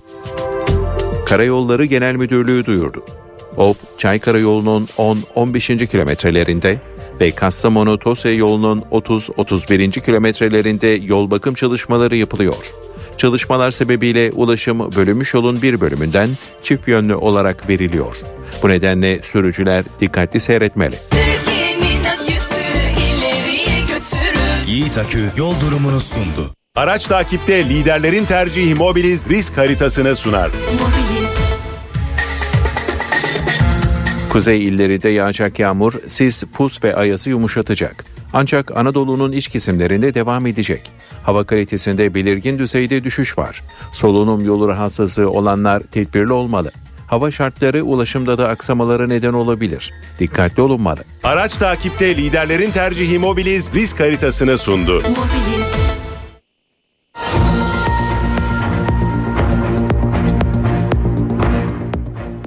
Saat sekiz buçuk oldu. N T V Radyo'da haberleri aktarmaya devam ediyoruz. Asgari ücretin ardından memur ve emekliler bu yıl alacakları maaş zammını merak ediyordu. Enflasyon rakamlarının açıklanmasının ardından o oran belli oldu. Refah payıyla birlikte memur ve tüm emeklilere yüzde yirmi beş zam yapıldı. Açıklamayı Cumhurbaşkanı Recep Tayyip Erdoğan yaptı. Peki maaşlar son zamla ne kadar olacak, aktaralım. Buradan sizlere ve tüm milletime memur, memur emeklileri ve diğer tüm emeklilerimizin maaş artış oranını yüzde yirmi beş olarak uygulayacağımızın müjdesini vermek istiyorum. Milyonlarca memur ve emeklinin maaş zammı belli oldu. Memurlar ve tüm emekliler bu yılın ilk altı ayı için yüzde yirmi beş zam aldı. Şartları zorlama pahasına bu artış oranlarını milletimizin hizmetine sunmamızda emeği geçen herkese teşekkür ediyorum. Enflasyon farkıyla birlikte memur ve memur emeklilerinin zam oranı yüzde on altı virgül kırk yedi, işçi ve Bağkur emeklileri için ise yüzde on beş virgül dört olarak ortaya çıktı. Hükümet memur ve memur emeklisine yüzde sekiz virgül beş, işçi ve memur emeklisine ise yüzde dokuz virgül beş refah payı verdi. Böylece zam yüzde yirmi beşe yükseldi. yüzde yirmi beşlik zammın ardından en düşük memur maaşı dokuz bin yüz beş liradan on bir bin üç yüz doksan altı liraya, en düşük memur aylığı da altı bin yetmiş sekiz liradan yedi bin beş yüz doksan yedi liraya yükseldi. Üniversite mezunu dokuzun biri derecesindeki memur maaşı on iki bin yüz kırk dokuz lira, birin dördü derecesindeki uzman öğretmen maaşı on yedi bin beş yüz kırk yedi lira, sekizin biri derecesindeki polis memurunun maaşı on yedi bin beş yüz otuz altı lira, üniversite mezunu hemşire maaşı ise on beş bin on üç lira oldu.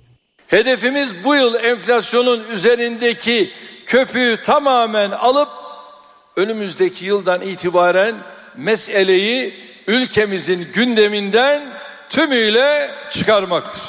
Memur ve memur emeklilerinin maaşı on beş Ocak'ta yürürlüğe girecek ek gösterge düzenlemesiyle de artacak.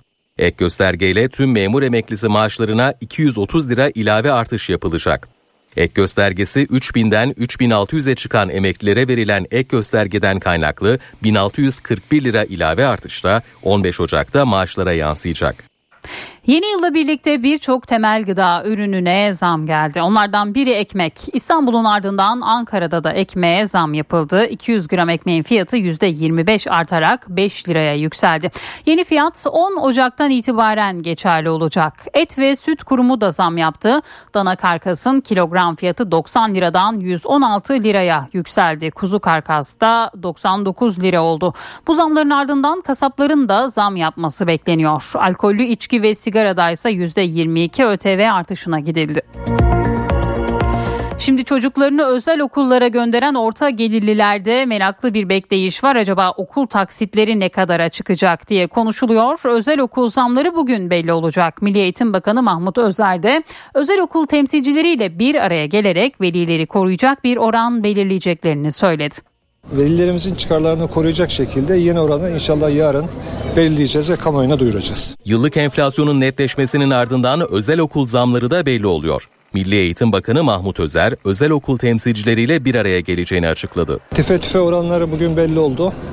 İnşallah yarın öğleden sonra özel öğretim kurumlarının tüm temsilcileriyle birlikte bir değerlendirme yapacağız.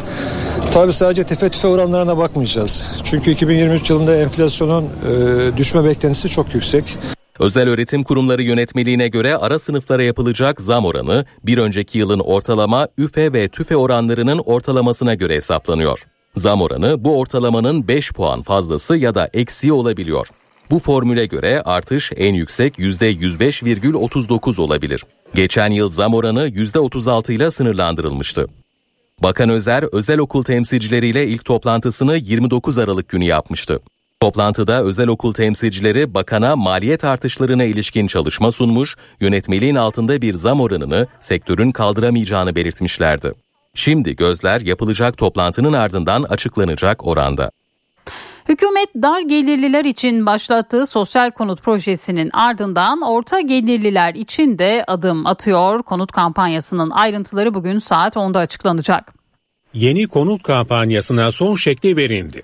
Orta gelirliler için sosyal konut projesinin ayrıntılarını Hazine ve Maliye Bakanı Nurettin Nebati ile Çevre, Şehircilik ve İklim Değişikliği Bakanı Murat Kurum açıklayacak.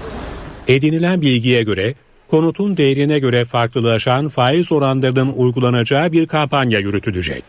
Kredi Garanti Fonu'ndan bugüne kadar kurumlara ve şirketlere sağlanan kefaletin bireysel ayağının başlaması da gündemde. Bu kampanyadan faydalanacaklar için bir kefalet sisteminin kredi garanti fonuyla devreye girmesi bekleniyor. Kampanya kapsamında konut kredi faizlerinin yüzde birin altında olacağı ve gelire göre kademeli uygulanacağı belirtiliyor. on beş yıl taksit imkanı da gündemde. Kampanyanın hedeflerinden biri ihtiyaç sahiplerini ev sahibi yapmak. Bu kapsamda ilk kez ev sahibi olacaklara ayrıcalık tanınacağı belirtiliyor. Bunun için de sosyal konut projesinde olduğu gibi gelir sınırı şartı belirlenmesi bekleniyor. Cumhurbaşkanı Erdoğan bugün Rus lider Putin ve Ukrayna Cumhurbaşkanı Zelenski ile telefonda görüşecek. Açıklamayı Cumhurbaşkanlığı Sözcüsü İbrahim Kalın N T V yayınında yaptı. Kalın gündemdeki diğer başlıklarla ilgili de önemli mesajlar verdi. Cumhurbaşkanımızın Sayın Putin'le bir telefon görüşmesi olacak. Ardından Sayın Zelenski ile bir telefon görüşmesi olacak. Yani iki tarafla da bu yoğun diplomasiyi e, sürdürmeye devam ediyoruz. Rusya-Ukrayna savaşı sürerken Ankara krizin önüne geçebilmek için diplomatik girişimlerini sürdürüyor. Cumhurbaşkanı Recep Tayyip Erdoğan bu kapsamda Rusya Devlet Başkanı Vladimir Putin ve Ukrayna Devlet Başkanı Volodymyr Zelenski ile telefonda görüşecek. Açıklamayı Cumhurbaşkanlığı Sözcüsü İbrahim Kalın yaptı. Son birkaç günde özellikle biliyorsunuz Ukrayna'daki farklı cephelerde çatışmaların şiddeti maalesef arttı ve karşılıklı çok ciddi kayıplar oldu. Bu çatışmaların artacağı anlamına geliyor. Genel gidişat görünen o ki özellikle Zelenski'nin Washington ziyaretinden sonra bu artışın devam edeceği, tırmanışın devam edeceği yönünde.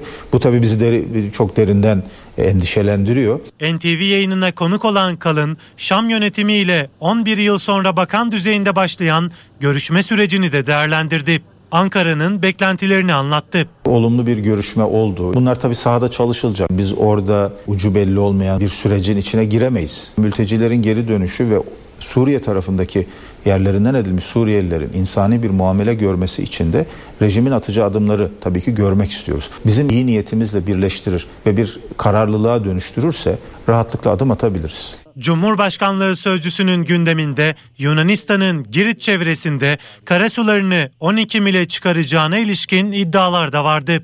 Kalın, Atina yönetimini sert sözlerle uyardı. Sadece on iki mil değil, altı milin üzerinde yapılacak her tasarruf doğrudan Türkiye'nin itirazıyla, muhalefetiyle ve şiddetli direnciyle karşı karşıya karşılaşır. Bunu kabul etmemiz asla mümkün değildir, söz konusu değildir. Bunun Yunanistan için de ağır sonuçları olur. Bu yönde adım atarlarsa bunu asla karşılıksız bırakmayız. N T V Radyo. Siyasetin gündemiyle devam edelim. Ankara seçim tarihini konuşuyor. Birkaç tarih gündemde. Cumhurbaşkanı da seçim hakkında konuştu ve önümüzdeki dört beş aylık kritik süreci çok iyi değerlendirmemiz gerekiyor dedi.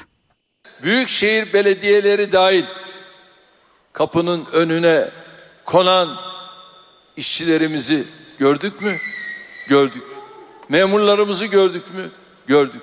Hepsi tekrar yasal düzenleme ile evet görevlerinin başına dönecekler. Cumhurbaşkanı Recep Tayyip Erdoğan, yerel seçim sonrası belediyelerden işçi çıkartılması tartışmasına yönelik dikkat çeken bir açıklama yaptı.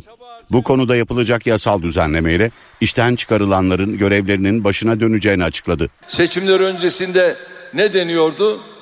Hiç kimse belediyelerimizden atılamaz deniyordu. Öyle mi?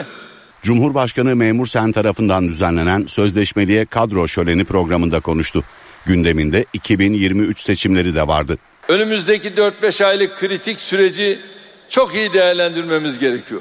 Siyasette bir süredir on sekiz Haziran olan seçim tarihinin öne çekilip çekilmeyeceği de tartışılıyor. Konu Erdoğan başkanlığında düzenlenen AK Parti Merkez Yürütme Kurulu toplantısında ele alındı. Edinilen bilgiye göre toplantıda seçim tarihine yönelik üç farklı alternatif üzerinde duruldu. Cumhurbaşkanlığı seçimlerinin ilk turu için otuz Nisan, yedi Mayıs ve on dört Mayıs tarihleri ön plana çıktı.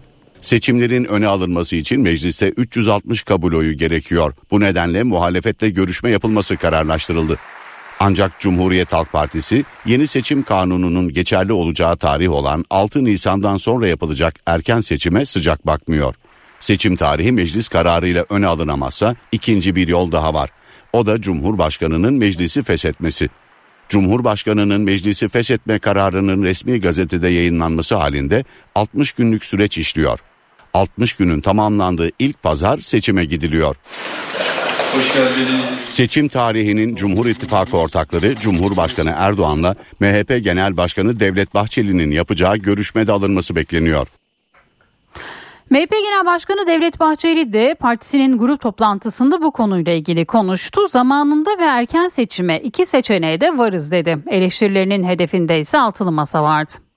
Cumhurbaşkanı ve milletvekili genel seçimleri ister zamanında yapılsın, isterse erken alınsın. Biz iki seçeneğe de varız ve hazırız.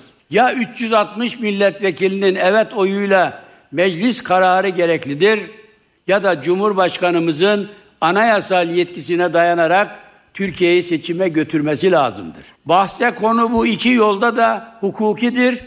Anayasal bir yetkinin kullanım hakkıdır. Altılı masayı oluşturan partilerin altı Nisan iki bin yirmi üçten önce başla, yapılacak bir seçime sıcak bakıp sonrası için ipe un sermesi demokratik ve dengeli bir siyasi tavır değildir. Sayın Kılıçdaroğlu, bir kez daha söylüyorum. Adaysan çık açıkla. Değilsen adayınız kim ondan bahset. İstanbul Büyükşehir Belediyesi'ne yönelik soruşturma siyasetteki bir diğer sıcak başlık. C H P Genel Başkanı Kemal Kılıçdaroğlu partisinin grup toplantısında sert konuştu. Kılıçdaroğlu kayyuma götürme hevesindeler. Bunu yapmaya kalkarlarsa cehennemin kapılarını açar, kimse açarlar. Kimse sabır beklemesin dedi. Kılıçdaroğlu'nun gündeminde Sinan Ateş cinayeti de vardı. Şimdi görüyoruz ki işi kayyuma kadar götürme hevesindeler. Bunu yapmaya kalkarlarsa kimse daha fazla Bay Kemal'den sabır beklemesin. Sakın bu hataya düşmesinler. Vallahi ve billahi de cehennemin kapılarını açarlar. Hiç kimse için iyi olmaz. Bu kadar derdimiz var. Ya siz ne istiyorsunuz ya? Milletin iradesine kastediyorsunuz. Atamayla gelen hakimlerinize mi güveniyorsunuz? O hakimlerin hangi kantarda tartılacağına karar vereceğiz, göreceksiniz. Konu siyasallaşmasın diye sabırla susuyoruz. Bu cinayeti görmezlikten gelemezler, susarak bu işi geçiştiremezler. Biz buna Cumhuriyet Halk Partisi olarak izin vermeyeceğiz. Hiç kimse unutmasın, Bay Kemal kafasına bir şeyi koyduysa mutlaka çözecektir. Bu saate kadar dünyada yaşanan gelişmelere bir haber turuyla bakalım. İsveç'te terörle mücadeleye yönelik yeni anayasa değişikliğinin bir Ocak'ta yürürlüğe girdiği duyuruldu. İsveç Adalet Bakanlığı tarafından yapılan açıklamada anayasa değişikliği terörle mücadelede daha güçlü olanaklar sunuyor başlığıyla paylaşıldı. Amerika Birleşik Devletleri Temsilciler Meclisi'nde ilk kez meclis başkanı seçilemeden oturum ertelendi. Cumhuriyetçiler arasındaki bölünme meclis başkanlığı seçiminin önüne geçti. Oylamanın bugün devam etmesine karar verildi. Futbol efsanesi Pele son yolculuğuna uğurlandı. Yıldızlaştığı Santos'un stadına bakan bir mezarlığa gömülen siyah inci ile vedalaşmak isteyen binlerce Brezilyalı sokaktaydı.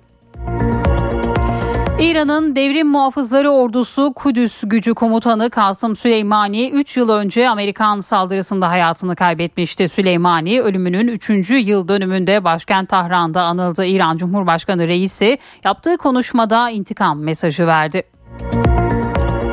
İngiltere'de yılın ilk günlerine grevler damgasını vurdu. Yeni yılı, yeni yıl tatilinin ardından işlerine dönmeye çalışanlar demiryolu işçilerinin ve karayolu çalışanlarının grevleri nedeniyle büyük sıkıntı yaşadı. Almanya'da ise lignit çıkarılmasına karşı çıkan çevre aktivistleriyle polis arasında arbede yaşandı. Polise havai fişek, şişe ve taş fırlatan eylemciler barikatları ateşe verdi.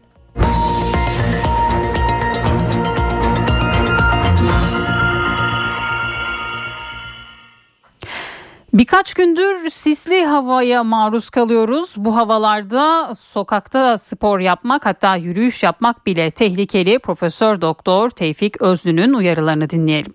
Özellikle solunum sistemi hastalıkları, astım, koah başta olmak üzere kronik solunum yolu hastalıkları, solunum akciğer hastalıkları olanlar bu havalarda maalesef zorluk çekebilirler. Nefes almada zorluk çekebilirler ve hastalıklarında bir alevlenme e, olabilir. Normal ilk tedavileri yetersiz kalabilir. Semptomlar ortaya çıkabilir. Nefes darlığı, öksürük, tıkanıklık gibi. O açıdan böyle havalarda çok dikkatli olmaları gerekiyor. Bu yoğun sis olan havalarda sportif faaliyetleri açık havada yapmamak lazım. Ev içi kapalı alanda egzersizler yapmak bu günler için daha uygun tabii ki. N T V Radyo, Türkiye'nin haber radyosu. H D İ Sigorta İstanbul'un yol durumunu sunar. H D İ Sigorta.